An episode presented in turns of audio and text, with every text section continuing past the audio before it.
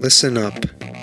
The views, thoughts, and opinions expressed in this podcast belong solely to the podcast participants and not to any participant's employer, organization, committee, or other group or individual. This podcast is for entertainment purposes only. You know, for fun.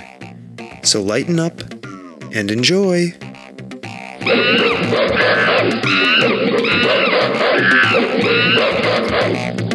Stomping Jen. Sawtooth Frank. How you doing? I'm okay. We're here again. here again, doing it again. Here again. Yeah, we have a returning guest on the show this week. Oh, do we? Yes, it is our friend Scott Graves, who is founder of SM Graves Associates and also the host of the Are We Here Yet podcast, which is part of his larger M the Media project. Now, do I need to remind you we appeared on this podcast? Oh, yeah. We were interviewed. We were interviewed and then we interviewed, and Yes. it was a joint interview. Yeah, it was a lot of fun. So, Scott is here to talk to us about a new program he has. It's Cool. called Business Triage. He's doing this in partnership with um, a company I know you know about, Stomping Jen, Valley Venture Mentors. hmm I don't even know what that is, so I'm going to ask. Sure.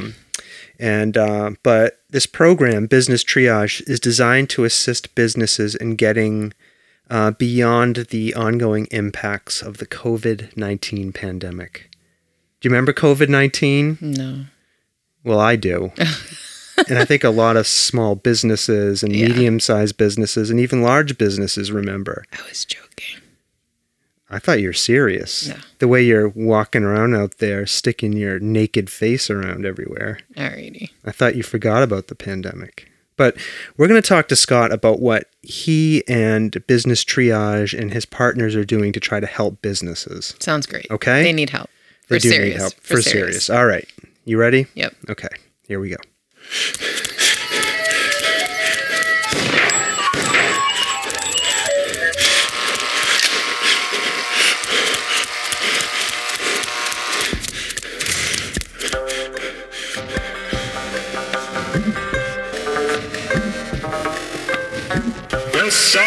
Soft Serve Podcast. Creamy, delicious ideas without the creepy truck.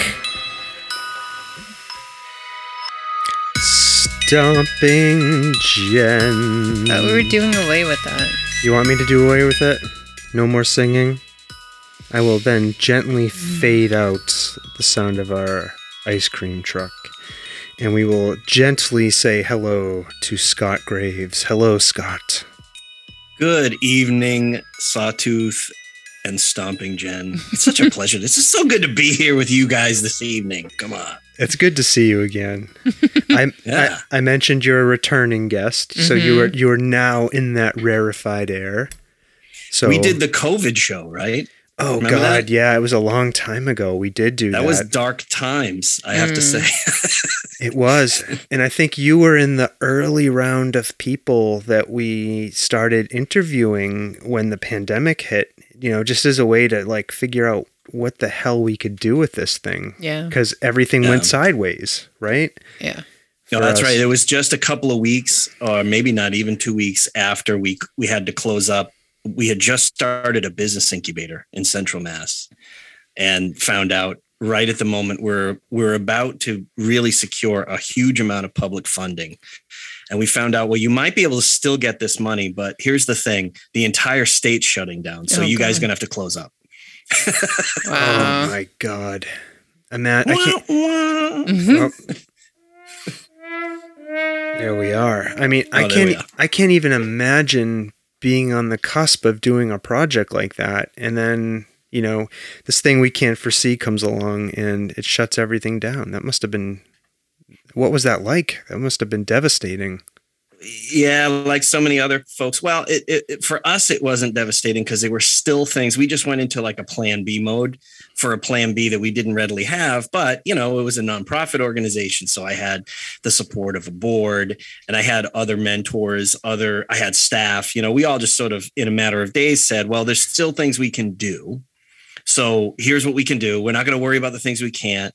Um, so you know, unlike especially what these days we're calling micro business, right? So for the sole proprietors that are literally, you know, me, myself, and I, Mm-hmm. we weren't that lonely. So I think I think there's to some extent there's an added challenge when your organization is really just you. And then suddenly you realize, wow, you know, I, I really have to have a plan B. If you But it was, you know, it's still, you know, it's frustrating. is that part of being an entrepreneur and a business leader? You know, if you you know always having a plan B, or if you don't have a plan B, being able to develop one quickly when something like a pandemic comes uh, careening into you. everyone's going to have a different opinion on this i will tell you like most things in life you know it's it's the everything in moderation so obsessing over very specific inorganic plans uh stops you from being able to enjoy yourself and also just take advantage of um take advantage of, maybe opportunities that come up that you didn't anticipate at the same time never having any sort of plan on how to move forward is is not good for very different reasons as well. So, you know, uh, it's good. There are certain industries, I guess. I'm trying to think one off the top of my head. High risk industries. I think more importantly, you should have some kind of a plan B at all times because it's high risk. Yeah, I don't think I have a plan B, Stomping Jen, for anything. Podcasts. What do you What is- do with this podcast? What happens if There's the mic blows up? I mean, I don't know. there's no plan B. It's over. For the podcast? Yeah. It all goes in the trash.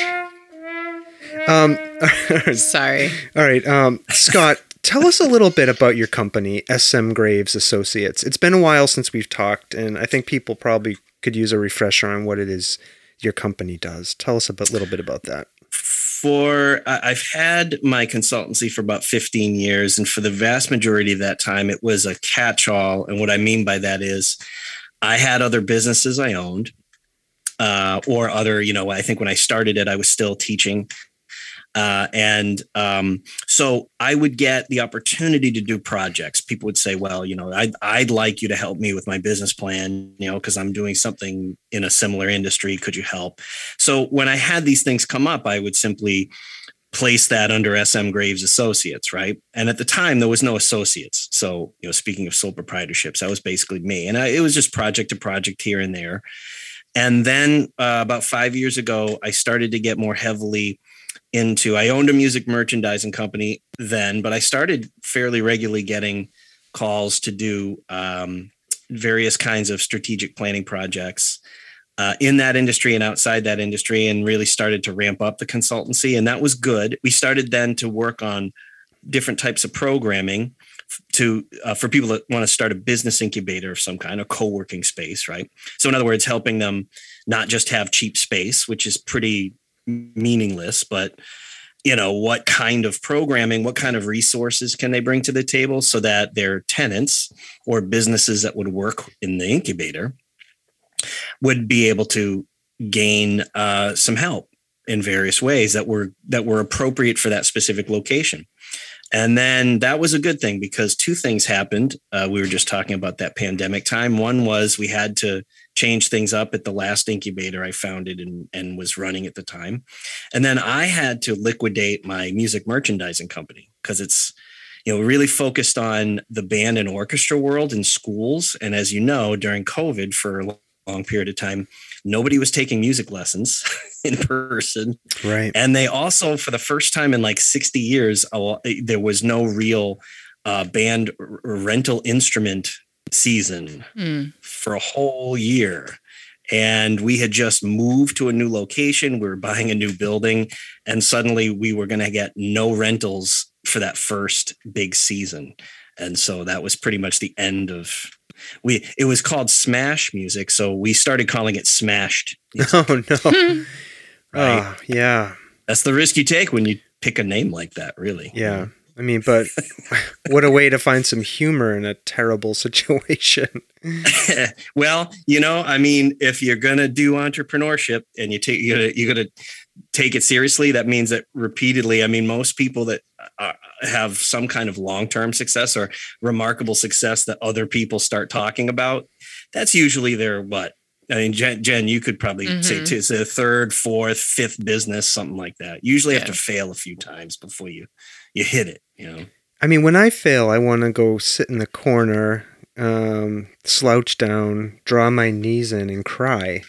Like, how do you how do you move well, on? Like, how do you move on from that? Those are entrepreneurs. Right. I'm not an entrepreneur, I guess. I don't know. Yeah. Are you? No, but like so Scott, like that I mean that I know I know you love music. I know like that was something that's passionate um, for you. I mean, and and I know there, there were circumstances beyond our control. So how do you move? How do you move forward from that without just like I said, just like go walking into the corner and just sliding down the wall and crying? Like, yeah, that's a great question. Yeah, well, actually, I did that first. I went in the corner and was like. but after that was done, yeah, it, it, it's it's about fundamentals, right? So, um, years of of being on stage for one everybody's got a different way that they come to these experiences but you know years of being on stage and being in different parts of the country around people you don't know um, you learn how to sort of recover quickly right because people paid to see you do your thing tonight and they don't care that you know things aren't good at home or you know you're having an off night or you got the sniffles or whatever right so you you have to pivot right and applying that, but just generally having um, a good attitude. Uh, and um, it's not about denying that bad things aren't happening to you, I think, but that you have to put that all into perspective.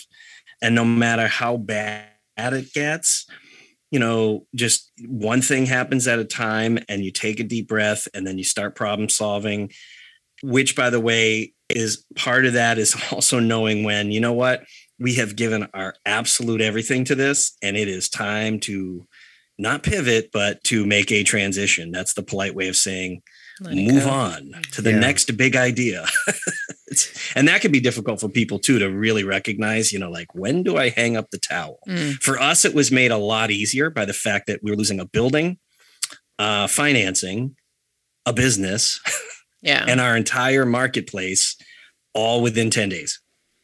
Wow. Yeah, I mean, I think uh, I, I don't know. Maybe it's the entertainment industry, but we're so used to seeing the the wild successes of entrepreneurship, right? And we often, I mean, maybe don't get all the stories about how hard it is, right, to get there. How many times you have to, like you said, know when to hang up the towel or transition to something new or pivot. Like I don't, I don't think I think we often don't see the the whole path that an entrepreneur walks, you know. Yeah. I agree with you. The, it, it, here's the thing. If our education system were to do everything right for teaching people entrepreneurship, the idea that you come up with a concept or you take somebody else's concept and you turn that into some kind of financial model that can be sustained over some longer period of time, right? Even if we did that, probably I, I, don't know what the percentage is, but you know, 80 or 90% of doing it, you actually have to go out and interact with other human beings. So that adds these layers of complication, right? And risk because you really don't know. You could have the greatest concept with a well laid uh, financial model, right? With a strategic plan for the business that is based on other successful plans.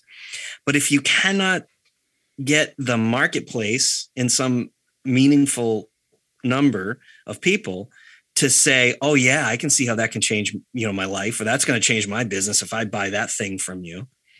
Yeah, there's so many variables. You you can't. The the only way to learn that stuff is to go out and do it, mm-hmm. right? Right. Yeah.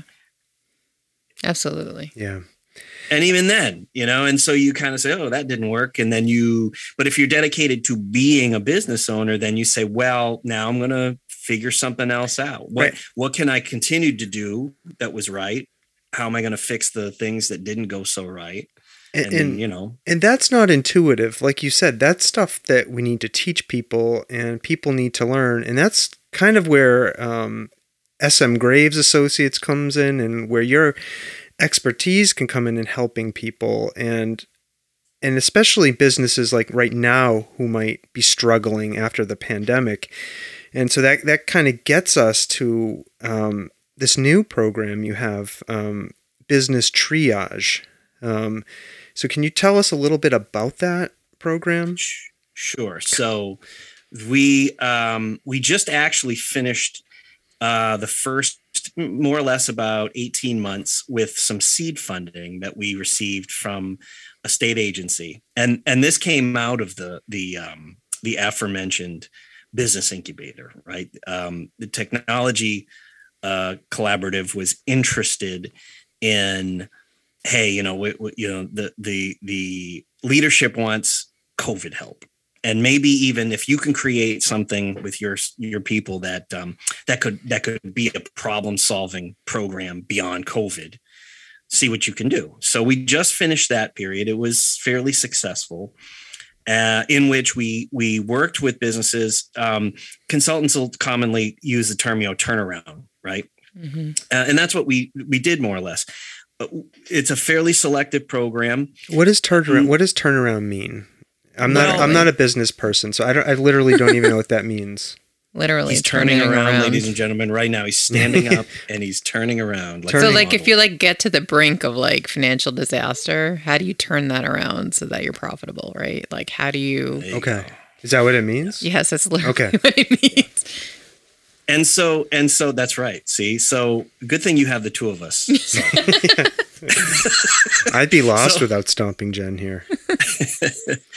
uh, so the with it, it's not by industry and it's not by size, right? So like we'll we'll help small businesses, we'll help larger employers. The point was not by size or by a specific industry, but to look um, there's a fairly in-depth intake process. It usually takes several sessions and, and there's any number of our staff on each of those sessions.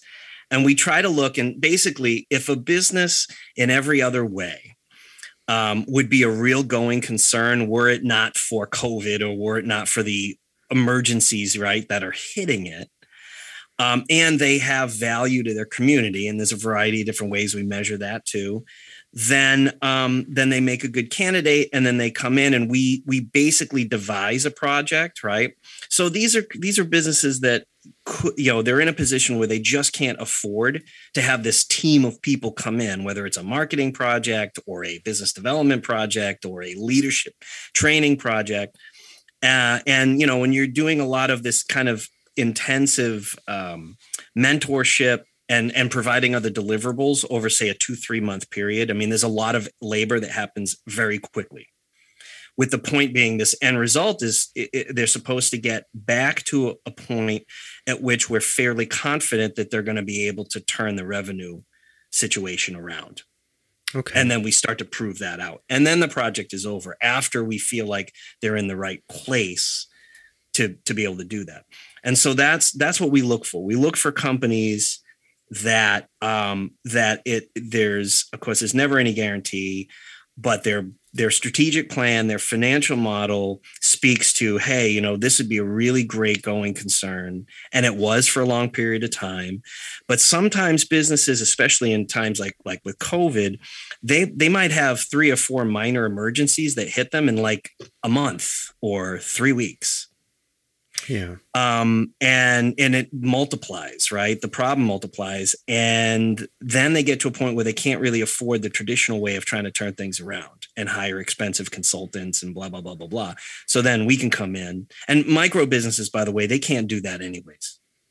Right, and so, um, this could be for this could be for right. This is not industry specific, right? Like if so, let's say I I'm a owner of a dog kennel or something and I'm struggling, right, because of the effects of COVID, um, or I own a donut shop or whatever. Like it could be, it could literally be any kind of business, right? Who could reach yeah, out for assistance. Yeah. I'll give you the examples in this first round of businesses we helped right now. And by the way, this is a statewide program. So, so um, and in a moment we can talk about what the connection here to Valley Venture Mentors and to the Valley uh, which is why we're here. But um, we've helped several uh, businesses that are uh, different types of food restaurants of various kinds. We've helped a right now. We've got a project um, that involves a bed and breakfast that is in one of the oldest houses in North America. Huh. And that's a two-tiered project. Uh, that's kind of an interesting one. Maybe maybe in a moment we can talk about some of the more details of that one. Um, we've taken a look at uh, larger, uh, different types of manufacturing businesses, chemical companies, other types of technology companies. We helped a Springfield-based nonprofit, which is providing um, a variety of resources for small, particularly small and micro business and has a database of all 44,000 businesses in the four western counties of the Commonwealth. So, you know, a wide range. It, it it's literally not about, well, it's a it's a target industry or a target size of a company or whatever, but it's it's um it's it's it's intensive mentorship and and real nuts and bolts um t- you know turnaround help for businesses that are providing something useful to the community and that already have a lot of good bones, right? Yeah. They already have a good strategic plan and they've all been doing fairly well. In this case, it was COVID, right? That just, you know, decimated them in a way that was unexpected. Yeah, it's interesting. There's um a local donut shop out here in Amherst, Massachusetts. I said donut shop for a reason because I was thinking about that company. They closed down, and one of the things they cited was the increase um, in the cost of raw materials to make donuts, like the the increase in flour, sugar, like all of the supply chain, Mm-hmm. and they couldn't they couldn't you know people don't want to pay five or six dollars for a donut, seven dollars for a donut, so they just decided they couldn't continue. Um, and that was a valley, that was a Pioneer Valley business, and it was like sad to see them go. Um, Scott, you mentioned you're doing this um, in partnership with Valley Venture Mentors, who are in Springfield, Massachusetts, and that there is a um, a Pioneer Valley connection to this. So, talk to us a little bit more about that. Yeah, so we wanted to intentionally work uh, through the entirety of the Commonwealth and not have geography limit, you know, people being involved. Uh, and so, and we also needed a fiscal sponsor. So, so um, because we are ourselves not a nonprofit organization, so we partnered up with Valley Venture Mentors. Which they themselves have gone through some pretty drastic changes due to COVID, um, uh, but still exist, and they're down on Bridge Street, and uh, and so we worked with them uh, and um, and as the program expands, we do plan on continuing it uh, through another round of funding. And we're looking for similar relationships in different parts of the state. Um, but a relationship like that, where you have an influx of entrepreneurs that are regularly attending, whether it be events or they, you know, they there's other programming within Valley Venture Mentors, including ours, that takes place there in Springfield. Um, the other thing is, is there's there's just a number of other reasons why I find particularly Springfield and that that part of the Pioneer Valley interesting. The other probably two thirds of the work that uh, we do through my consultancy is in real estate development uh, and real estate investment, and particularly in a real community centric kind of uh, real estate investment. And so cities like Springfield that have such a uh, challenge in the residential marketplace uh, for a variety of reasons and are a former you know major manufacturing center that's trying to redefine itself that that also is additionally very interesting to us and also plays a close so it is the, has a close relationship to um, to the kind of mentorship that we do. There's two very important things there right? We need vibrant businesses to be sustained uh, and we also need um, real estate to be utilized in a way in a community that it helps to build wealth for both the businesses and then the people who live in that community. Yeah, I mean, what I saw, I was um, looking at your Instagram um, earlier in the week, and I saw I saw you you had linked to something or posted about these corporations. Uh, some of them are, um, I want to be careful here. Some of them are online real estate companies um, that you go to to look at the value of a house, right? I don't want to say the names. I think we all know what those companies are, but for a while, and some of them might still be doing it, they go into areas and they buy up residential um, property, right? Hundreds Um, of them. Yeah, and they, they they buy hundreds of them. They pay cash for them, right? Because they they're cash rich, you know, um, multi-million dollar, some of them billion dollar companies. They go in, um, buy up all of these residential properties, inflate the prices, and then they sell them off, right? And you know they drive um, people out of being able to purchase affordable homes. And like, so Scott, you were talking about, you know, real estate. eh, You know, at least traditionally, had been a way for average people, you know, like us to build a little bit of wealth, right, and have a little bit of financial security. But these fucking corporations are like turning the whole game on its head. And I, Well, the it- latest, yeah, the latest version of that is, which is even more frightening, is they'll that they're they're holding onto the properties long term, um, and most of this is being driven by Wall Street money. Yeah. And so the point is to buy up neighborhoods and rent them, uh, you know, for a profit. And the you know the issue here is is that individual homeowners can't compete with that kind of a you know cash buyer uh, Right. issue. You know what I mean? Uh, and that why is that? Well, that's due to the fact that in the United States, you your house has to appraise in order for you to you know get financing to buy it. This is an issue too. If you're in a city like Buffalo or Springfield, Springfield's a great example of this, right? Because the reality is we really don't have a housing shortage in this country. We have an imbalance in our economy that makes it so that like basically everybody is trying to live close to their jobs and that's in uh, you know 20 cities so you know you've got a city like springfield with i don't know how many number hundreds of abandoned homes or underutilized homes utica new york i mean the list can go on and on and on every Right. state has this right but if you try to buy one of those houses cheap to fix it up you can't get the financing to do that. And not everybody has the cash right? And uh, and certainly not at the level that some of these companies do go in there. We by the way uh, uh, you know we've created an independent investment cooperative.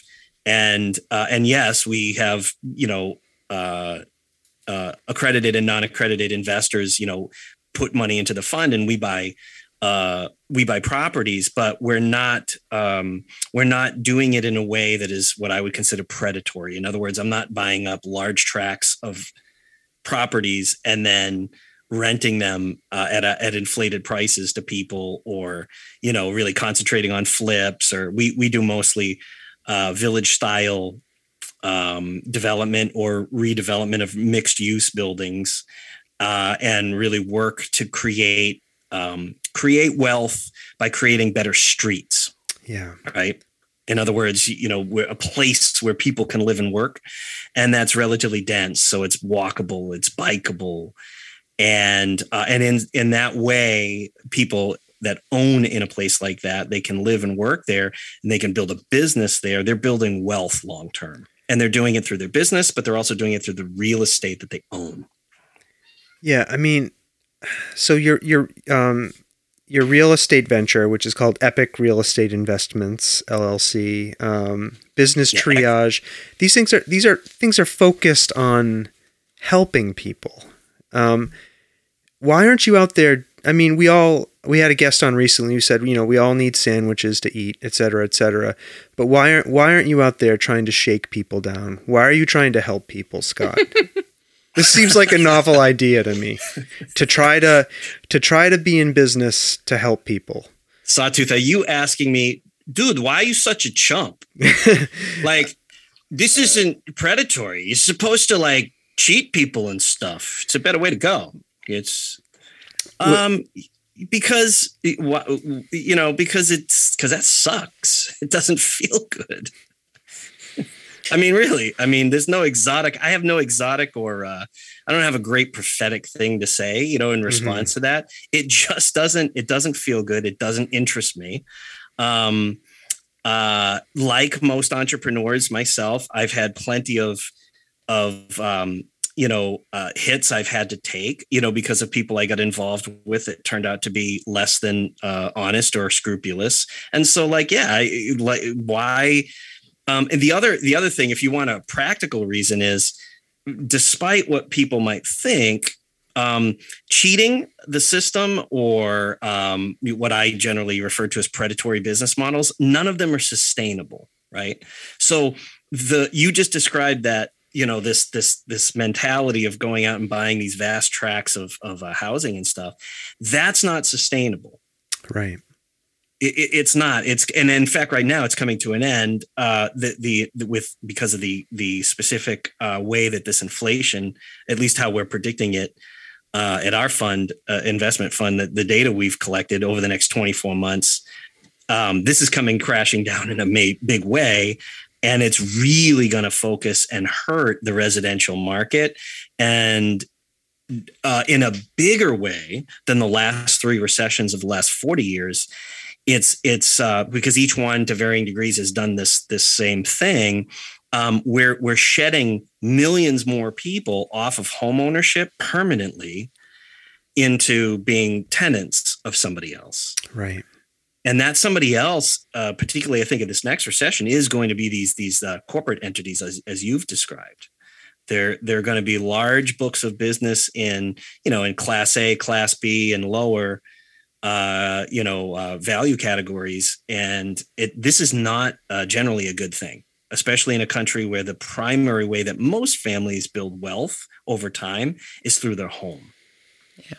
Yeah sorry to get depressing, man. No, no. no I mean, I, I asked the question in a snarky way. we talk about this all the time. Yeah, we do. Um, no, but I, I think it, I think, you know, I do want to say, I, I think it is commendable as an entrepreneur. You know, you're trying to focus on, you know, you know, helping, helping people you know, while also trying to make a living. You know, I think that's, I think we need more of that stomping Jen. But like, you know, like what Scott's talking about is like building community development, right? Like, yeah. you know, you invest in the businesses, you invest in the community, you're investing in the real estate, and it all works together. When it comes together, it benefits everybody, right? So why wouldn't you spend time to help those? Right. You know, it benefits everybody and it can sustain itself over yeah. you know, forever. This is, by the way, nothing new. It's the way that cities and towns were built organically right. for about 10,000 years before, after World War II, the United States fucked it up. Yeah. Basically. Yeah, Money became cheap. And then we said, ooh, suburbia. This is going to be good. We're spread everybody out. And you're going to have to have a car to get everywhere. Yeah. I mean, it's interesting too, because like you think of a city like Springfield that has such a bad reputation uh, nationally, you know, but like that was like the city of homes. Like that's literally what it was called, yeah. right? You know, they had that's all these right. magnificent mansions that were built up around all the industry, right? So that's where all the hobnobs. You know, you look at a city like Holyoke too, um, which is like the same thing. You know, you look um, at the Highlands, which is where all the rich, you know. people who the barons. the manage the managers of the factory, and the then wealth, you had you know the wealth barons. You know all of the like yeah. more you know the the the lower class in quotations uh, housing that you know was built up around the factory. I will refer you to Bruce Springsteen's Mansion on a Hill. Yeah. Um, if you want the. yeah. I was just gonna say, like New Jersey. I mean, this. Yeah. The, you know the areas around Newark and Orange. Yeah. Originally, you know, uh, I mean, boy, yeah. I mean, we we money became cheap um, because uh, you know Bretton Woods, 1943, right? Mm-hmm. The world's currency will now be the American dollar if you want our help. And then we helped everybody, and then we were the last industrial powerhouse standing. And then we also said we're going to every everything's to be about the car. We're going to create car centric places, and um, and then you know we we decided that uh, we're going to we're going to let the people who have the money right? The the next big thing for them is to leave cities and go and have you know single family homes on acreage blah blah blah blah blah right? But the problem with that was is the whole financial system that created that for one left a whole lot of people without the means to leave the city. So we you know siloed those that can afford to from those who cannot afford to and a lot of your ownership of uh, businesses and so forth and properties left the cities and became the landlords, the out of town landlords. It, these are all examples, by the way, of what you know in the aggregate starts to be a, a an extractive economy. So literally, for 60 years or more in in a city like specific, specifically rather uh, Springfield, um, you know, the money has been extracted out to the suburbs. Right. But the money's still being produced in Springfield. It's just the people who live in Springfield overwhelmingly aren't the people who get the benefit of wealth building from it. Right. Right. And uh, and then um, and then we took a lot of your walkable, bikeable neighborhoods and like a, a city a, a, street like state street became both a street and a road my, mm-hmm. my friend chuck Marohn over at strong towns calls that the a stroad right it does neither well streets are a place where people live they work there's all kinds of complication and density and and you know um, not complication complexity rather happening there and those are places where people can build wealth and vibrant neighborhoods culturally and otherwise. And when you get rid of that and you replace it with uh, cars need to go down this narrow road at 60 miles an hour, right? You get safety issues. Mm-hmm. You get, you know, and it alters the neighborhood. And that's what we did. We made it easy for people to drive in, make mm-hmm. money, drive, drive out, out, take the money with them, literally, right? And so, and not just Springfield. And then the, the final straw, though, for Springfield, which this one really gets me, is it's a river town, right? So then we That's said, right. you know, by the early 60s, well, we're going to put a highway between the people and their access to their river. And talk about breaking the soul of a place. yeah. Yeah. I'd never thought of that. I, I, I, I am no expert on the city of Springfield. Okay. I'm not from there. And so, but I, over this last year and a half of really trying to enter that marketplace, you know, a lot of people whose families have been there a long time have all said to me, Hey, have you heard about what they did when they put the highway there? I mean, that's what people uh, remember. remember. It hurts mm-hmm. them personally, yeah. and it should. Mm-hmm. so let's take it back to business triage for a second. Um, sure how does the process work? So let's say I, I'm I'm somebody who is you know I have I own a business is is unlikely that is to imagine stomping Jen. But you I'm have somebody business. what? You have this business. It's not a business. this is this is um this is oh I'm just doing a service. A service. Yes. But let's say we have a business, um, Scott, and we're we struggling and we're we're, we're look we're looking for assistance. Like how does how does the process work? If we that, want to engage business triage, how does that work? It, it, it, this whole program is meant to be simple and quick. So uh, in in as many different ways as it can be. So uh, they contact uh, us, and we set up an intake. And an intake is a usually an hour phone conversation or Zoom call with myself and any number of my other uh, consultants who are available. And we start asking questions and we allow the client to ask questions.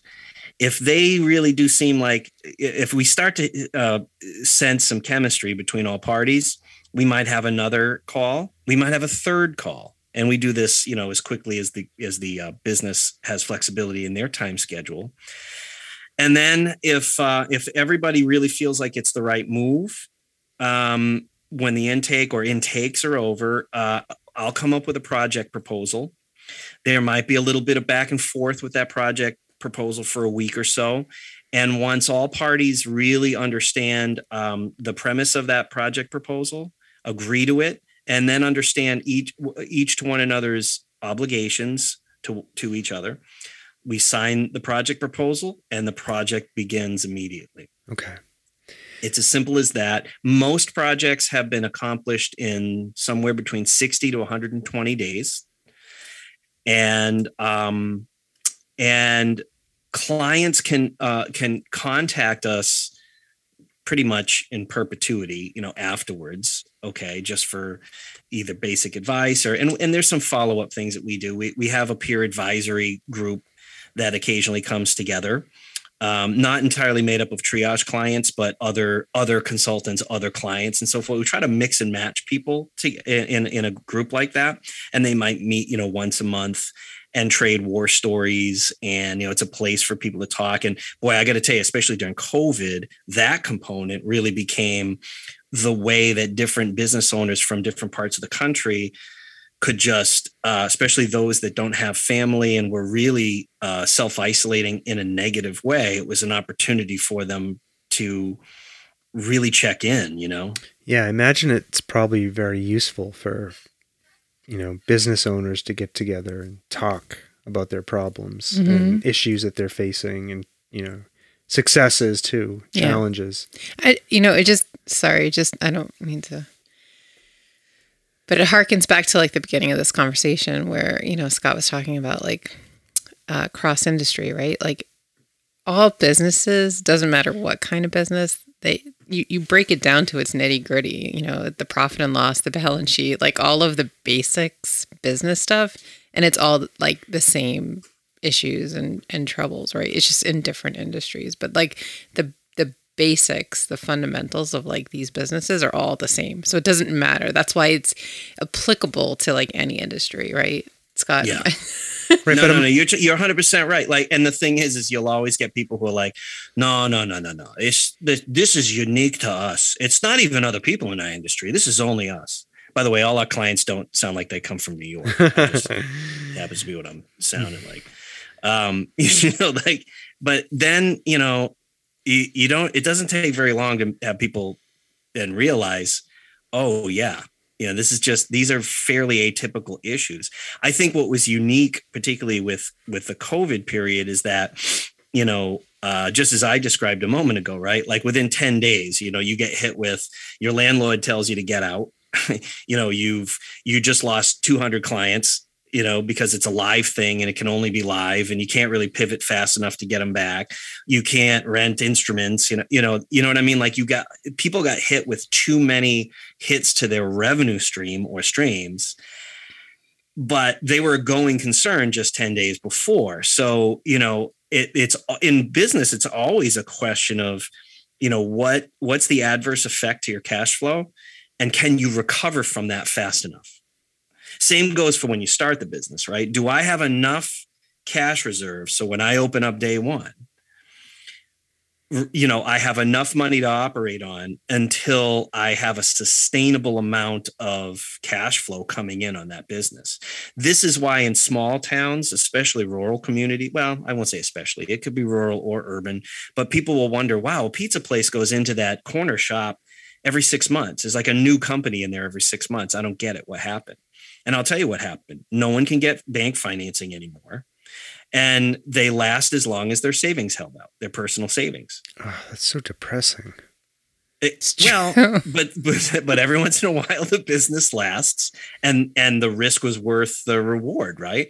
But for most people, like if you know, and listen, when we in our days at the incubator, we had a lot of small businesses that were local come in. We we we focused more on creating professional class jobs through intellectual property and helping some some innovation based companies develop. But we would have small businesses come in for advice too, and they'd be like, "Well, I have basically what amounts to like 90 days uh you know cash reserves to start a business on and I want to rent space downtown and it's kind of a new business it's never been done here in town before Mm. or worse you know they'd be like we're the fifth business on the street and but we can compete trust me and I'd be like well where's this money coming from and they're like well it's my savings yeah. and I'd be like dude d- dude No. No. Yeah. No. and people would still go out and do it anyways hmm and I'm not saying don't start a business, but what I what I would say to them is, how much money do you have in your pocket right now?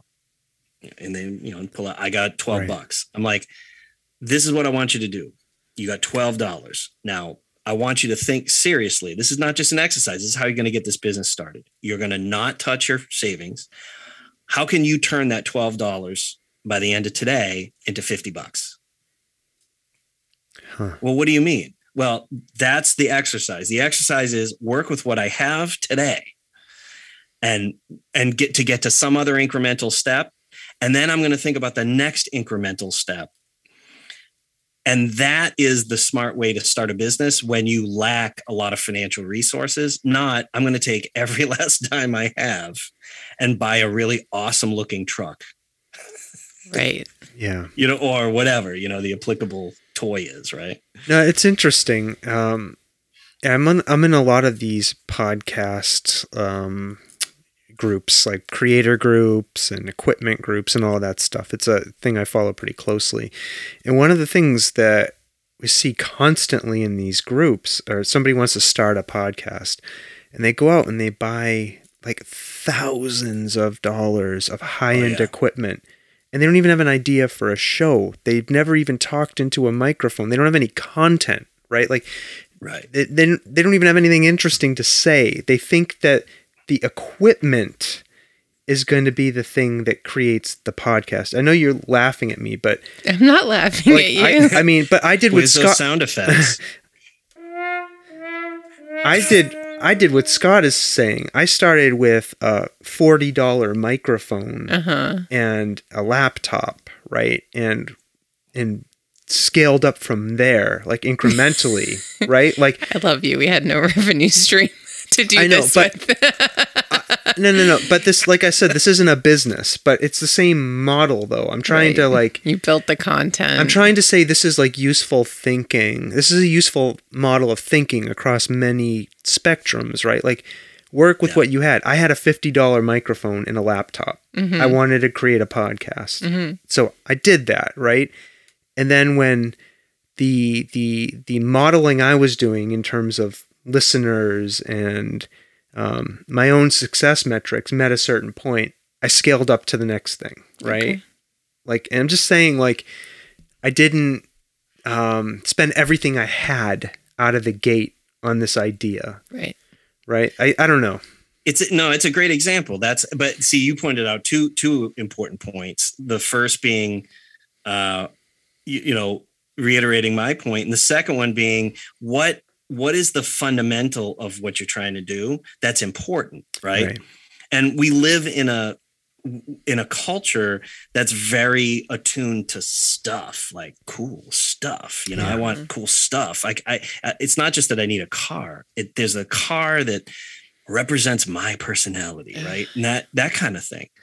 And so people spend a lot of time garnering money to get the stuff Right. when it's like well I then artists i feel like inherently understand this that like maybe i should spend this next year seeing if i can write up you know a decent script for a podcast or a premise you know and develop that over time and can i get good guests Right. not famous but good ones you know like Yeah. people that would be interesting to talk to like that's the podcast not not the stuff you know Yeah, absolutely. but that's hard that's hard for some people right?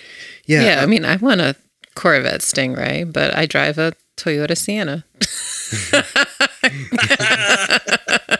well it's kind of like a stingray Sort of. and what are you talking about a sienna is like a 50 60 thousand dollar car these days. Oh days no, it's an old And it's- Sienna. It's it's old. it's got and- dents in it. yeah. It's old. and it was all it, you know and just keep it keeping it ultra real it was also um partially uh, subsidized by um your uh, podcast by no no yes, by, by our podcast. by a set of grandparents Yes. that wanted right to ride around in the same vehicle, Vehicle. together yeah. right and like but to your point like it was this thing that that you know was a little out of our probably out, out of what we wanted to spend right and you know Yeah. we wanted some help with that Yeah. No, it's true. yeah so back to help Yeah, no, I mean, uh, for sure, for sure, we've had some Yeah. help along the way. but to scott to scott's point though those those things are easily $50000 now i mean we bought that thing t- 10 years ago so um um so scott like so you mentioned um after somebody comes into the business triage program engages through the intake process um they'll get uh, like a proposal of some kind just um what what might be in a proposal to help somebody like what kinds of things might um um be proposed uh, to help somebody i guess is what i'm trying to say he's got a lot of technical jargon going on Yeah. You Yes, see proposed. St- Stomping Jen knows like I, I'll I'll sit there. I, I can sit here and talk about just about anything else other than finance or business. This is not my thing. it's not your will. I don't know anything about You're this doing stuff. no, no, no. You're doing good, Sabosan. It's all it's it's working out. Yeah. So what like what might be in a proposal like it, for somebody who's struggling? um, a lot of them uh, overwhelmingly uh, you know some kind of leadership training Mhm. Huh. uh, and or uh, shifting in their leadership um, has taken place. So which it has included i mean we've helped people identify additional people they might have needed.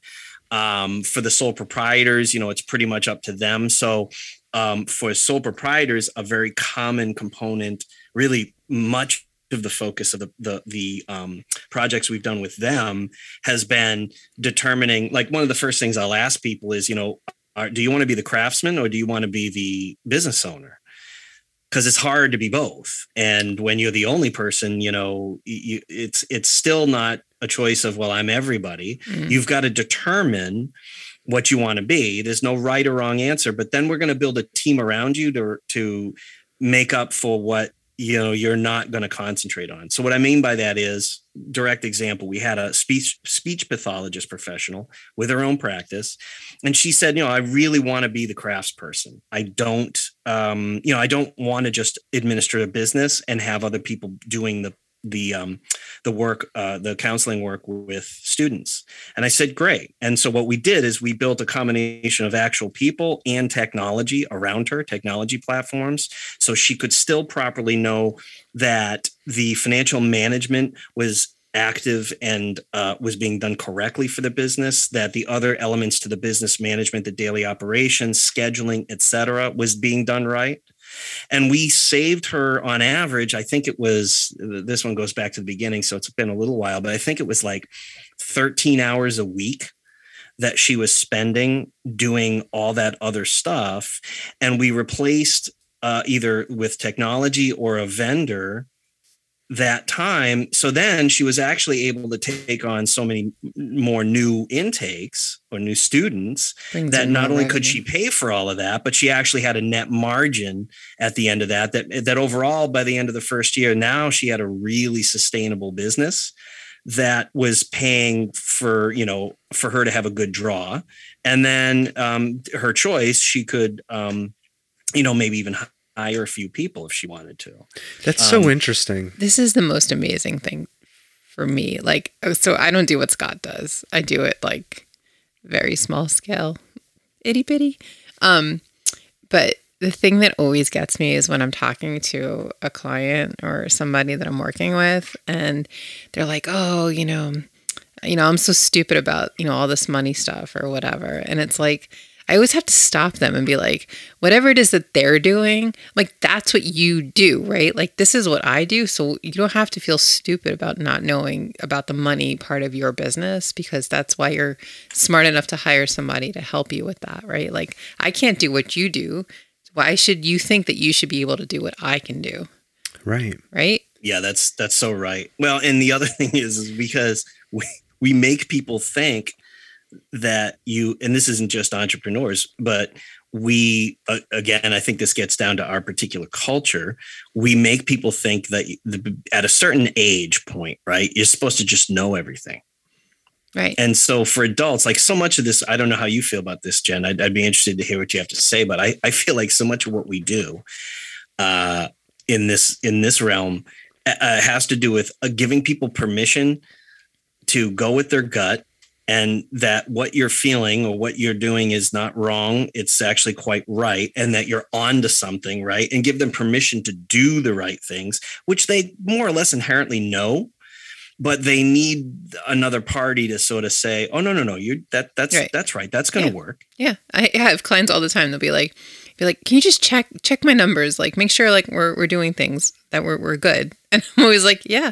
And those are the smartest clients too, because they know, they know, they know, they feel it. Like you just said, they feel it, they know it because they know that they have cash at the end of the day, and they can pay everybody. But they just need somebody else to just check that for them.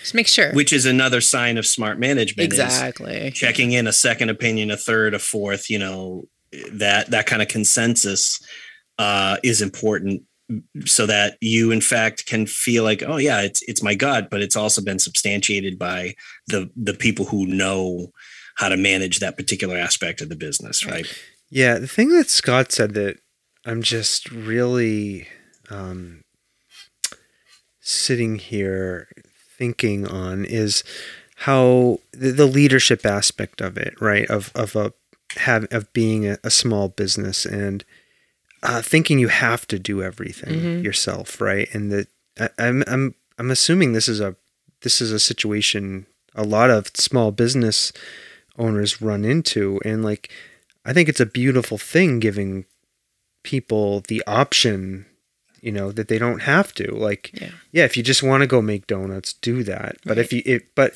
also like maybe you've been doing that for 20 years and you're 65 and you're older and you don't want to be in the kitchen and you want to step back Right. and focus more on running the business itself, right? Or like something like Yeah. that. You can do that. Well, Like, you have to make sure you have the skills to do that. but what I'm saying is you, Yeah. you work, you work with somebody like, Yeah, like Scott. assuming. Yeah. Like you work with somebody. I'm like- going to shoe horses now. yeah. But yes, but you've been an accountant for 40 years. So how are you going to do that? Oh, it's translatable. Yeah. Yeah, got but- translatable skills. Yeah. No, but you know what I mean. Like I think a lot of people don't. Um, I think a lot of small business owners don't recognize they have options. That's I think that's what I'm trying to say. Like they could that they might be able to do something differently. Well, and it's a question of, you know, find w- take the position you want to take. There's no right or wrong, but that doesn't mean we just want to make it clear for listeners. That doesn't mean, oh, you know, Scott says I don't have to do bookkeeping. Awesome.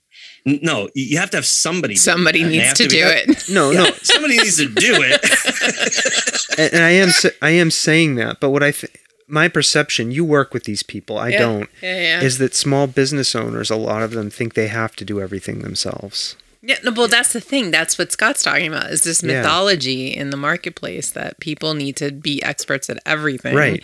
But allowing them and sitting them down and being like, no, you don't need to know how to do everything. What you need to know is be smart enough to recognize that you have challenges in certain blind spots in certain areas and that you need Right. people to fill those gaps. That's what I want to ask you and Scott. It it's actually kind of my last question in, in on the business end of this stuff is do people recognize they're struggling or do people recognize they're drowning all the time. And, Not everybody. what are what are the challenges scott that you're seeing people coming to you with? Like what are the you know what are the Uh, challenges people are facing? even for those of us who are pretty self-actualized right?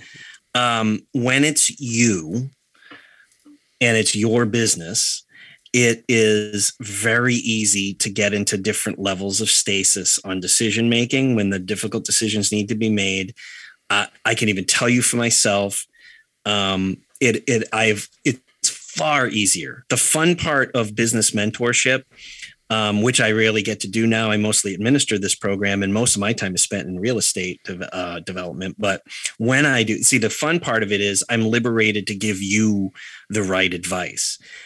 I have distinct moments as a business owner, um, particularly with my last business, which had a number of different challenges along the way. Um, the little voice in my head told me exactly what I needed to do. But it was, I'm actually the owner of the business. And I caught myself several times ignoring that voice and doing not so much maybe specifically doing wrong things, but delaying making tough decisions. Like when you just know you got to get rid of somebody or you know Yeah. or you you've got a the, you know the program you you have a lot of emotional tie to because you designed it and it should work but you've put it out in the marketplace for a sufficient period of time and it is not working. And you have to be honest with yourself to say it doesn't matter that i think this is a good idea. Everyone else thinks it's a shitty idea and i Mhm. have to move on to the next idea. That is way easier to do giving other people that advice than it is for the owner. And there's a variety of different reasons for it. Sometimes they're emotionally tied to a, an initiative or a program or a person. Right or or it's just simply scary uh, especially in in businesses that are like like a retail environment relatively speaking most decisions you need to make are pretty quick. So if you if you have a product and you've had you you made a big investment in this product probably too big in the beginning and after 30 days it's just not selling at the kind of net margins that most retail operations of any kind run on nowadays, that business can quickly find itself as a, a dead business walking, so to speak, because they're not making those inventory changes fast enough. Like you got to recognize this stuff is never going to sell. And Mhm. now I've got a whole bunch of money tied up in stuff that's never going to sell. Now, what am I going to do? And you've got to start making that decision and do something about it that day. You don't wait another six months. Right. You'll run out of money. All right. So listen, I know a lot of It's all about money. small businesses. Cash. Um, we've had a lot of small business owners as guests. We focus a lot on businesses and artists here. So I think, you know, there are people listening to this who are business owners, I'm sure. So um, if you, like a lot of other people, or find yourself struggling or feel challenged in some way out there right now, reach out um, to um, the business triage program. Now, we're going to have all of the links to um, Scott's company and the business triage um, program in the show notes. Cool. Okay. Mhm. Um, so you can go look at them there. So if you're listening to this, hopefully you can find the show notes. Um, Scott, is there anything you want to say about where people can reach out to you uh, for help through the business triage program? Sure. You can find out information on business triage. And you can also find out about everything we're doing in uh, real estate. You can find out all our services at smgravesassociates.com, including all of our different podcasts and the contributing writers of something we call M the Media Project, uh, which we started. That also came out of the Business Incubator as a way to incubate uh, new financial models that support local journalism in communities where uh, the local paper has been hollowed out. Yeah. That's a big problem. Well, people don't even want to read anymore. No. What do they do Well, that's why- instead? They watch. That's why we got videos, and podcasts. Yeah. yeah. Yeah.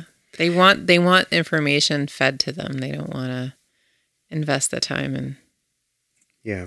looking at it. So You Scott, podcast an hour. It's too long. Uh, yeah, but uh, but how long did it used to take you to read the paper? I was like two hours. You know, uh, I think you're still ahead by an hour.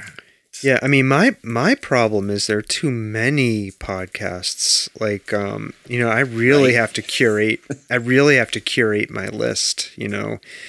Which is like in some ways when I think about it, I don't know, and Scott, you have a podcast. You just mentioned it. Let's talk about it. Um I think your main podcast is um, what we call the Are We Here Yet podcast. Um, and it's part, like you mentioned, it's part of the M Media project. Um, what I was going to say though, um, you know, is I'm, I'm, given what I know about how selective I am about listening to podcasts and having to curate my list carefully because there's only so many hours in the day, right? Whether you're driving somewhere or walking at the gym.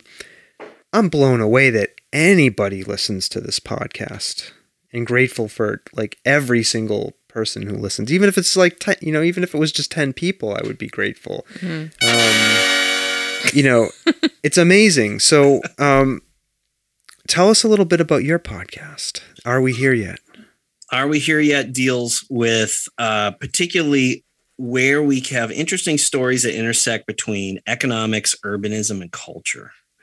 So uh, it it does deal with a lot of the sort of topics that, uh, much like we've talked about tonight, you know, about you know economic justice and housing and development patterns and that intersects with you know culture cultural patterns and history and um, and then a lot of times you know we'll just have different uh, writers and artists on as well.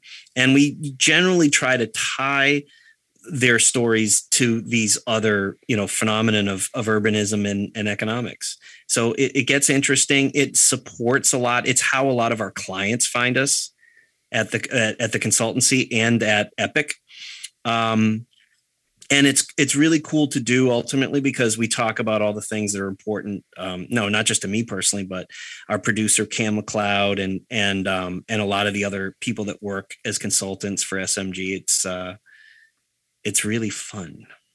Yeah, you're about to hit your 100th episode, I think.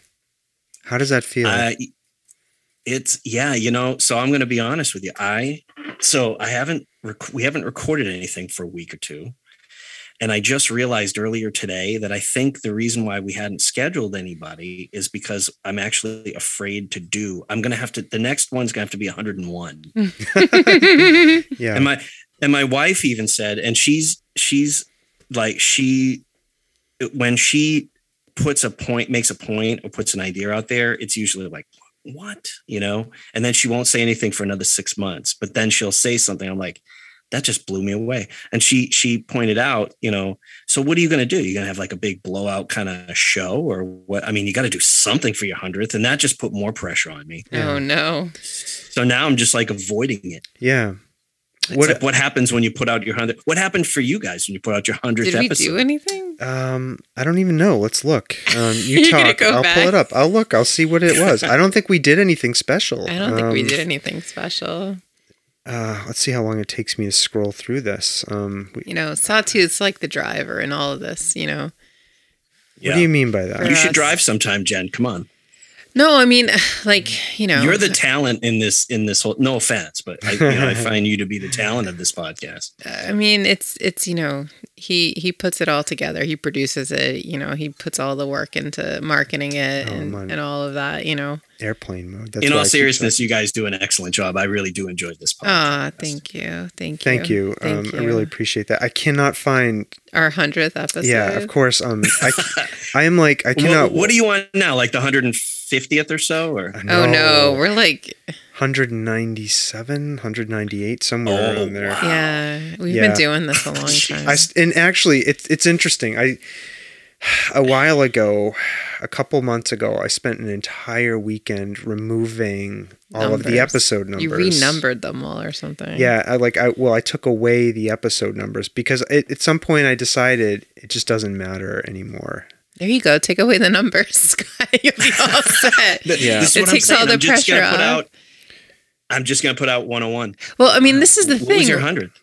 this is the thing, right? Like it's um we, we we we sit down at the microphone like on a regular pretty regular basis. We don't get like much of a break a lot of the time. So I'm always saying, why don't we split this up into seasons or whatnot and Yeah, not I don't know. I'm close. I'm close. Okay. I, I, yeah. it's just I an have to tell you, interesting too, concept, like- you know, like other people do. They take breaks, they they split it up into seasons, you know, they have We part one, generally- yeah th- this this little break here actually started simply because pretty much for the summer because in all so we've got four podcasts two of which we produce in-house and the other two are produced by other people and we've got a fifth and a sixth that are supposed to be coming out um, but cam and i are starting to kind of get a little overwhelmed with just you know Yeah. like production schedules and stuff because some of those other ones are highly scripted and highly um produced Mhm. like you know original music not just the theme song but like every week is going to need original stuff for every episode Yeah. or whatever and um um but we usually take the summer off because frankly I just you know lot. so Yeah. oh yeah because basically september through the end of may uh, every monday night is are we here yet? We have a political podcast uh, called On the Rocks Politica, which is every Tuesday night, and that's basically my buddy Bruce, uh, Bruce Chester, who's currently running for the Massachusetts House of Representatives as a Republican. He's an Army veteran, an African American gentleman here from from the city I live in, and then and and I'm the liberal, and so we the show the whole the show's entire premise it's it, and by the way i just want to say everyone listening the show actually is a loser. Um, people complain about it all the time but it's i think it's a great show but we get together and we actually have sane conversations about things that that we just wildly disagree on but that we're trying to figure out like okay well then how fundamentally did you come to this decision? And you know that kind of stuff. Hmm and then every once in a while there's some pretty good satire you know making fun of our local officials and that's like the balance right of the show and um and the biggest complaint we get from people is like you guys don't fight enough it's like you know, i need to hear like i need to Yeah. hear an argument you know and it's like no that the, the entire premise of the show is to show that people need to have rational conversation about this shit because it's because we're not that Right. Right. you know Yeah. Yeah, that's awesome. Um, Did you find it? I did find it. So Oh, our okay. our hundredth episode was an interview with a children's book author, Oh. um, Sam Delory, Oh. and her Oh yeah. and her And the her- Drake. and The yeah, Yell of the Drake. the yell of Teddy Drake. Um, so yeah, we didn't do anything. somewhere. We didn't do anything special. I mean, nothing. Yeah. Nothing crazy. No big Um, blowout. No, and you know we I'm, I'm. So what you're saying is I'm overthinking this, right? no. I no, mean, you, you do over you. You that's the beauty. That's the beauty of these things, right. right? You like, do you. um, you know, I don't know if I could do this without Jen here. I'm not sure. Um, but what I do know is like I could, you know, I don't. We don't need a guest. Like I could sit down and talk about this seltzer can for 35 minutes. Who's and, going to listen to it? and make a show out of it? I mean, some people have said that they just like to listen to us banter. So So that's why Hon- we, Honestly, yeah. and I, I mean this without sincerity. Th- those are some of the better moments on this show. yeah. Yeah. You know, and I mean maybe that's because I don't know you guys super well, but I've it's I've, I don't know what it is. I've gotten to know you remotely yeah. over time because we're we have a mutual friend in the great warrior poet Joshua Michael Stewart. all right, And- let's give him a. Yeah. yeah, right on, right. New book Yeah. coming out. Yep. Yep. Pre-order, We already, we already on. ordered it. Yeah, we bought it. We What's it called pre-ordered again? it. You're gonna put me on the spot. I'll like put it in the show notes. He advertises it like every day. Love, The love poems- something. The poems are amazing. Love something. I'm gonna put. I'm gonna Oh, put the yeah. link um, to the book in the show notes. Yeah. He's also a contributor, regular contributor to M the Media Project. Yeah. Yeah. Writes some good stuff. Yeah. Um, Josh. yeah. He's amazing. yeah. But those are the good things because in in it, it, you don't have to be married to enjoy the witty banter of Stomping Jen and Sawtooth Frank. But if you are, it you can appreciate it because I, I seriously I listen to you guys talking, and I'm like th- that you know in its own way reminds me of you know when I'm talking with and now I've tried to convince my wife Christine that we should do a podcast together, and and she's like you know I don't like you know being in public. I'm like honey, we'd be in our room with two microphones. Like it's the most intimate th- this is part of why you, you like radio and you like podcasting right? It's like this Yeah. intimate way to share ideas with people. And i'm like it's it's totally not like being in front of people. She's like it's going to be like being in front of people. Yeah. i put the microphone in front of her it's not even on. And, she, and she's like bobby brady in that brady bunch episode where the red light goes on Right. the ice cream contest Yeah. I think I was like that at the beginning. I was not really comfortable with being in front of the microphone. No, I had to drag you, And at- kicking and screaming. At some point, it was just like, whatever. and here you are. That's exactly what it is Um, so, um, Scott, what have you learned from doing your podcasts? Sitting here now, having you know, on the precipice of that scary 100th episode, and you've had you've got all of these other podcasts. What have you learned from doing podcasting? Um, one thing is, uh, is it's helped me to refine some of my ideas and concepts for you know for for business. You know what I mean? In other words, you know, if you take this seriously enough, seriously enough, you think, okay, it's not just about being able to like do something in a job, but now I'm going to start to describe it, talk about it. So back in the day when I was a performing artist, you know, all of the the teachers I had would always say, well, you also have to teach. So you might not become a school teacher, but you have to teach while you perform because it's how you reinforce constantly the things that you, you need to do when you're actually performing. And so it's similar to that. It's like this is like the this is like school where you know you're refining how you're going to express certain concepts or topics um, and then on top of it, when we have guests, some of the guests we've had are are really leaders in their field, and so you don't want to look like a total stooge in front of someone that you might even idolize a little bit, you know, that that's in a, a certain type of business or whatever. Yeah, And so, yeah, it like refining and getting down to that. And, uh, you know, I'm like you guys, I really enjoy conversation, but it's also, you know, kind of got me you know, like, like uh, you really have to pare down and not talk over people. And, Yeah. know, yeah. I mean, li- listening listening to people is not easy. You know, leaving space and giving turning over the microphone to others is hard, especially if you love the microphone like I do. it's hard. He's Uh, talking about me, yeah. of course. No. Um, do you get nervous, Scott? Do you get nervous when you're like talking to somebody new that you've ever you've not talked to before, or somebody you might even view as somebody you um did you say idol? I don't think you said idolize, but somebody who's uh, somebody you admire. Um, you know, not so much in the beginning, but I've had a few times, like you guys, I pre-record, and there's been a few times where just, you know, for whatever reasons, like, you know, the mind just goes back. I, we should say, you know, like, you know, I'm usually recording at eight or nine o'clock at night after Right. a full day of work. Yep. And So, you know, like there's some times where I'm I'm just in the middle of the conversation with somebody and then I just go blank and I'm just like, hey, I just have to apologize. You know, I'm like completely mentally out. Yeah. this point. And Yeah. that's happened to a couple of people who are like true, like Yeah, like real leaders in their field, like professors at major universities and stuff that we've had. And they're like, oh, I'm super tired too. Don't worry about it. Like, Yeah. is that a, s- you know, you know, why don't we have a drink together remotely on Zoom? You know, Yeah, okay. You know, let's loosen up. Yeah. So yeah, it, it's, it, it's never been an impediment to the show, but, but yeah, I've had a few times where I just like, you know, the, the heart is into it, but the Yeah. mind is cashed out for the night. yeah. Mm.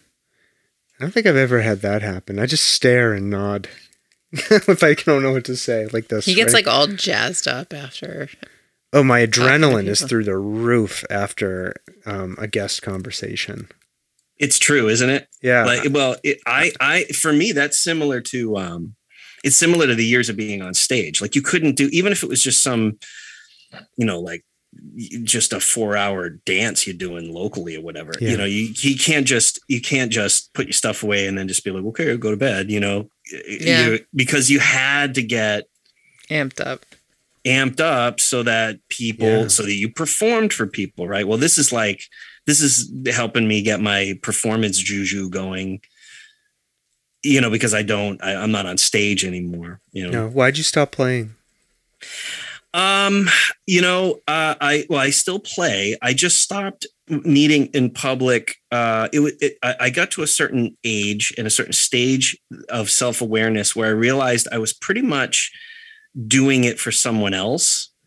And he had passed on. My my father passed when i was much younger. And i i like really sort of realized i was pretty much performing to try to please him. Huh.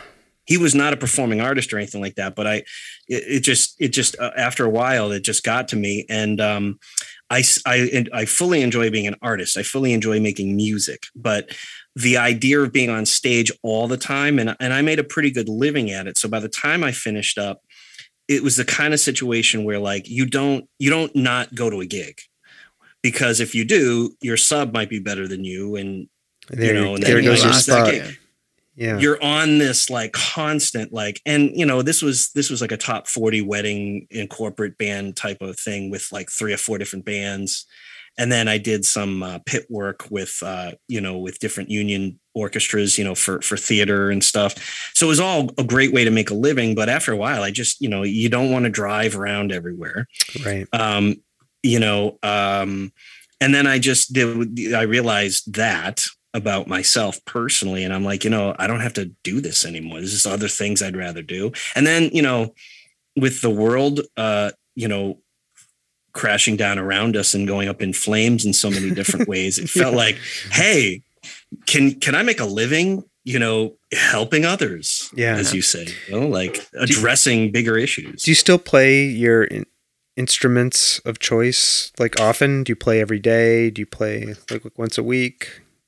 Well, interestingly enough, I had sold off all of my vintage stuff when um, I had my music company.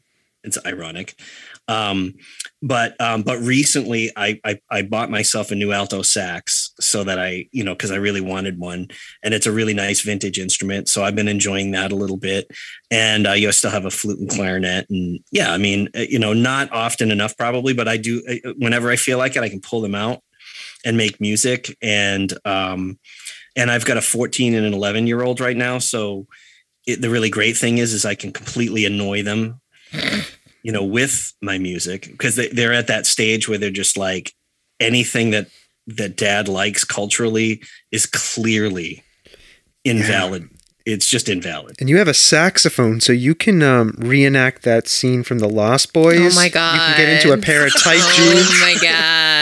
How did I not know that was coming? Yeah, oil oil up your torso.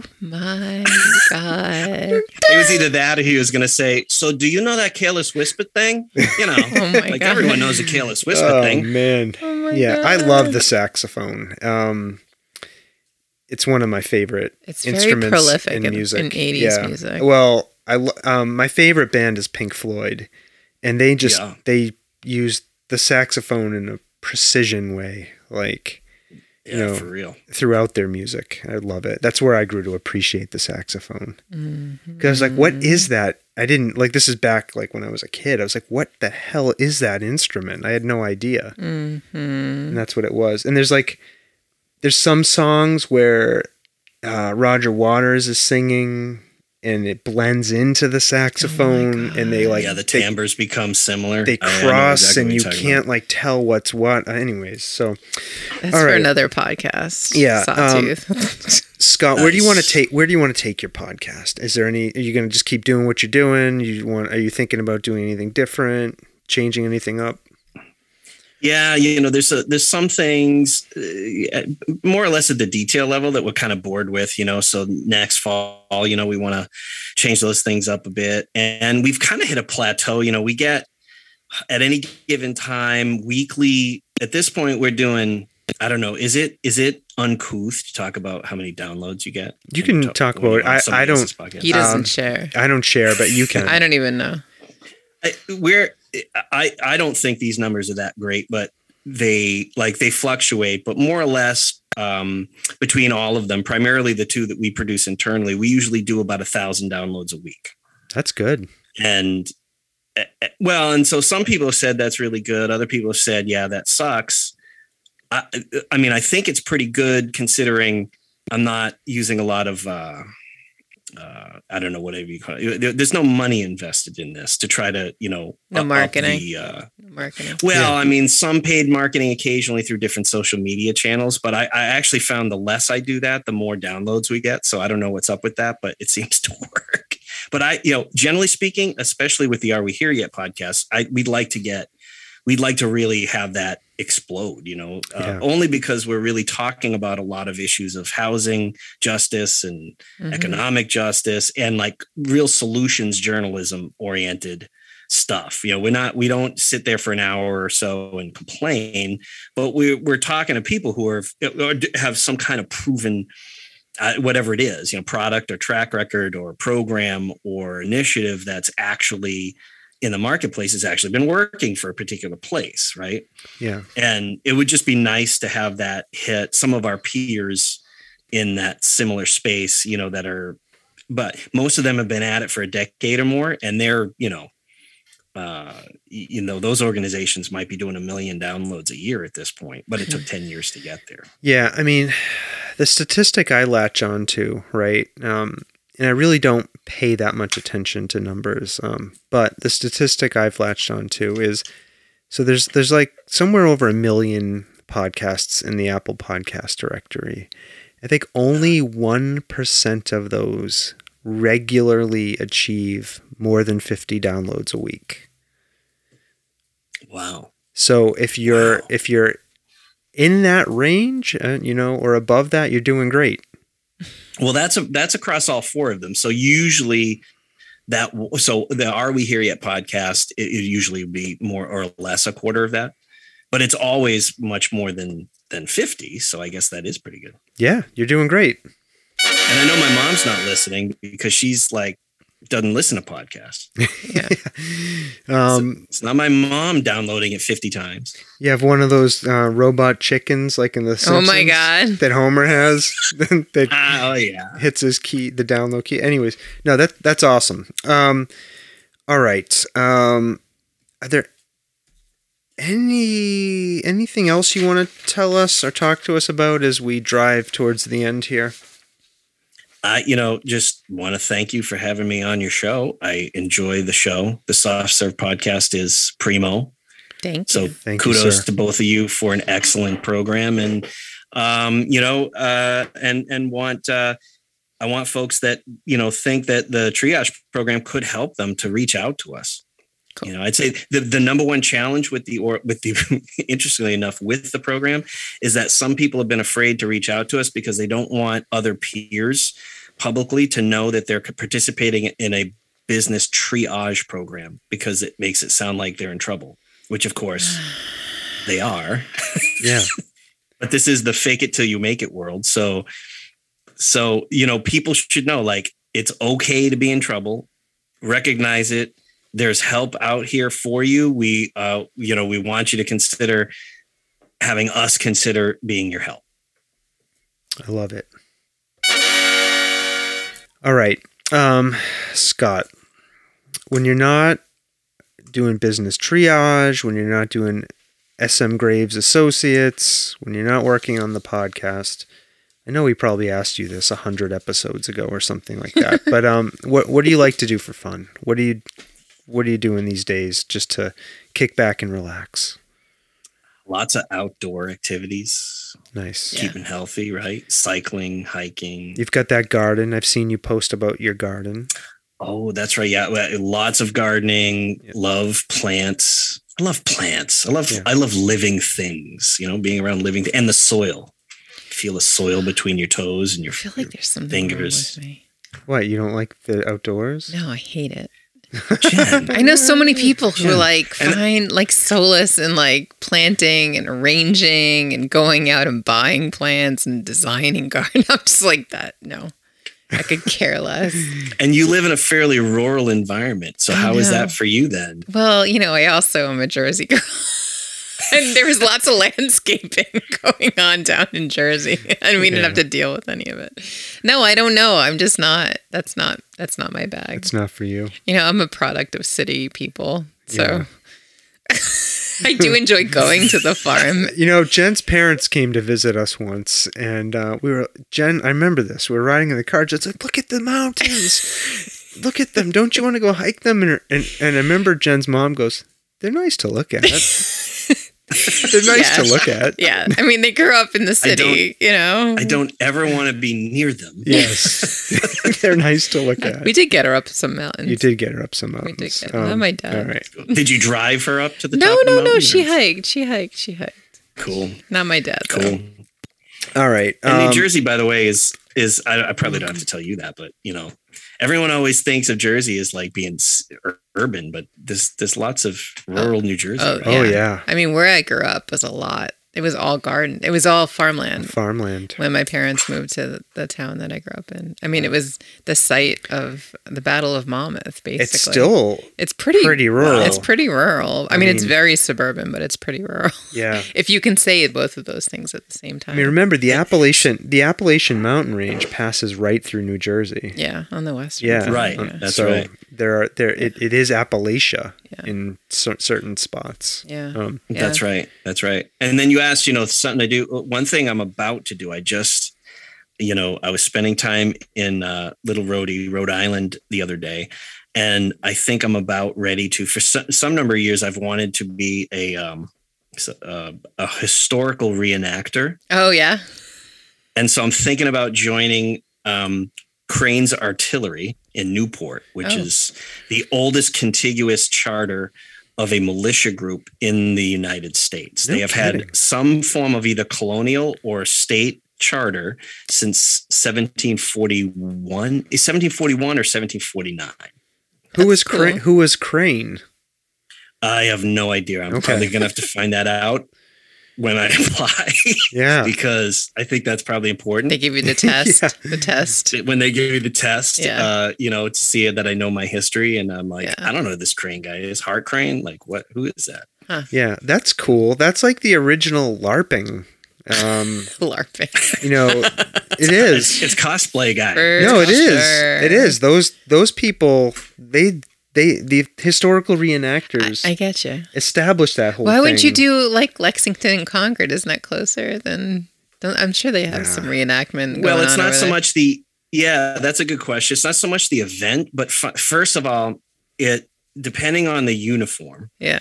uh, it can get pricey. Ah. right? So if you're like a red coat, you like you see some of those guys, and it's and they're cool, but some of those Limey bastards. uniforms are like you know three, four, five thousand Oh dollars. Oh my god, why? Sorry. Be, well, I mean, I know why, but like, why? You can save money by making your own, but then you still have to like figure out how to make a grenadier uniform from Mhm. the 18th century. So part of my decision is based on that. Um, part of it too is just to kind of get your feet wet, so you you know Mhm. like a more well established. It, it they're basically like different organizations that represent either specific regiments or Mhm. Uh, you know different uh, groups. Um, so uh, yeah, I mean this one just for a number of reasons, and I've I've got some friends that are already in there All right. from my area of New England, so getting around will be relatively easy. And these guys do a bunch of different reenacting. So cool. That's so funny. We missed, so we were, I, I didn't tell you, I found out afterwards where we just were in New Jersey. They had a reenactment of the Battle of Monmouth that weekend we were there. Who got to play Molly Pitcher? I don't know. I was taking them on a tour of where I grew up, and Molly Pitcher, like they have a little like monument, and they were making fun of me because I was like, and because there was like a house that George Washington slept in once. Like you were that's very, just like all you needed was the little headset. You were very cute. It's a very historical Headset. area. Yeah. headset, cargo shorts, and the right the right kind of like That's right. you know. Yeah. That's right. Molly Pitcher. All right, our last question for Scott um, before we let him go. And I don't remember what you told us last time we asked you this. I don't know if we asked this question. I think we were You've asking, been this asking question, this question quite a long time. for a long time. Um, what have you experienced that you can't explain? You're sitting An here, experience that yeah, can't ex- that you can't explain. So you're sitting here, a man of the, the 21st century. You've seen it all. iPhones, Nintendo. Nintendos, Mm. quadruple cappuccinos. What's a But there's got to be something you've seen that you experienced that you can't explain. You know, uh, and and you know, it's funny. I know there is, and it's because you've just asked me, and I'm on the spot that I'm my my mind. I'm drawing a blank right now, and I don't, don't want to necessarily make it up because I know how important this question is to you. It's not that important to me at all. It's fine. yeah, you're not the Uh, first. you know, here's here's Yeah, one that's probably not the best, but uh, my youngest, Mhm. uh, and she still talks about it now because she says she recalls. She recalls, uh, and I know people say you know kids do this fairly often, but she recalls a uh, a person, and she would constantly be talking about this. This person visited me last night, and his name is Francais. And then we'd say like Francois, no, no, no, Francais, and he kept visiting me. Um, and this was like this common thing she'd be talking about. And We thought, man, she has an imaginary friend. Um, the weird part is, is she's all it even now as she recalls it, because most kids forget this stuff. She's 11 now. She goes, no, I do remember that. And and she she's described a person physically that that looks like my father. Huh. Was your father's name Francais? No, his name was Arthur. Arthur. Is I know. I Arthur yeah. spelled backwards Francais? No. Hmm. no. his middle name was Fairbrother. So I don't know Oh. if that has it. That's know? interesting. Hmm. Maybe yeah. I'm was, telling you, it's not. maybe- It's not a. It's not. maybe he was trying to say grandfather. Francais. Huh. Okay. Well, thank you for sharing that with us. Um, I don't know. It's not the. It's not a great one. It's not. No, it's, it's a- not like. It's not a UFO story. This is I not just- a test. no, it's not a test. You did not fail. It is And- totally fine. and you answered it. We've had people who just didn't even answer it. So thank you. Um, I'm just collecting, Thank you collecting, for participating collecting stories. in your quest for the unknown, Yeah. never ending. You're gonna have All to come on our show sometime and talk about this whole UFO thing. Oh my Uh, uh, god, hey, that what will that learned. that is all Sawtooth. That is Um, not me at all. I will Not me. absolutely come and talk to you about it anytime. When when you were a kid, did you watch uh, In Search of? On, Yes. s- on Sundays. Yes, absolutely. 100%. Oh man, that, Yep. that I used to love that show. that was a good show. I don't know what you're Um, talking about. it kind of got me into all this paranormal stuff. In I'm search of, I'll I'd show say- you a video later. It's okay. I don't care. I love you. All right, um, people. Um, first and foremost, uh, Scott Graves. Thank you for spending over an hour and a half with us. And I warned you. I told you we would we, we would record for no more than an hour. And look at us here. always happens. And here we are. We're over an hour and a half. So uh, thank you for spending time with us. Um, Thank really you. appreciate it. Thank your Um, family. Thank everybody. yeah. Um, Absolutely my pleasure. loved loved hearing about business triage, talking about the podcast, all of that stuff. Um, so thanks, thanks again, listeners. Um, thank you for continuing to listen. Um, Yes. I want to just give a shout out to our inexplicable audience in the Ukraine.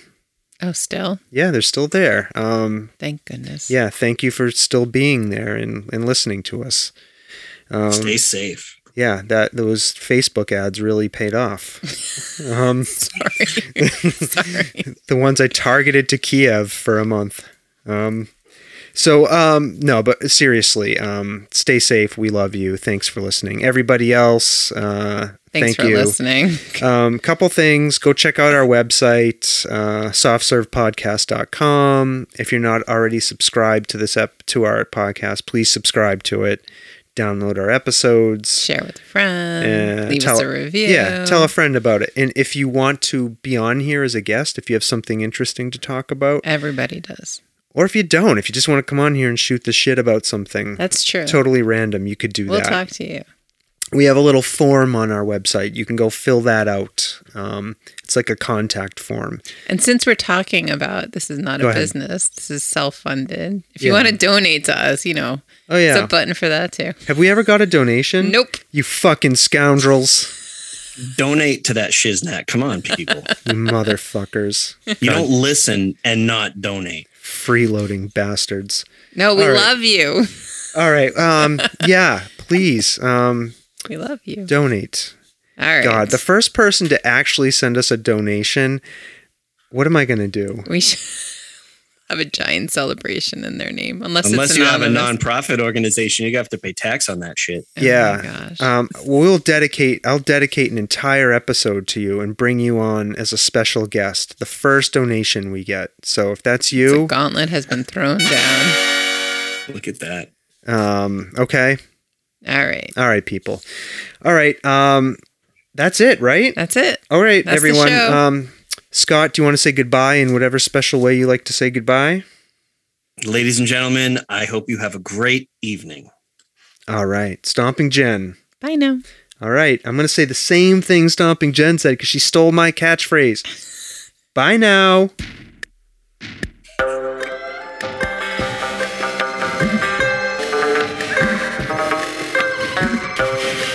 This world of ours, ever growing smaller, must avoid becoming a community of dreadful fear and hate.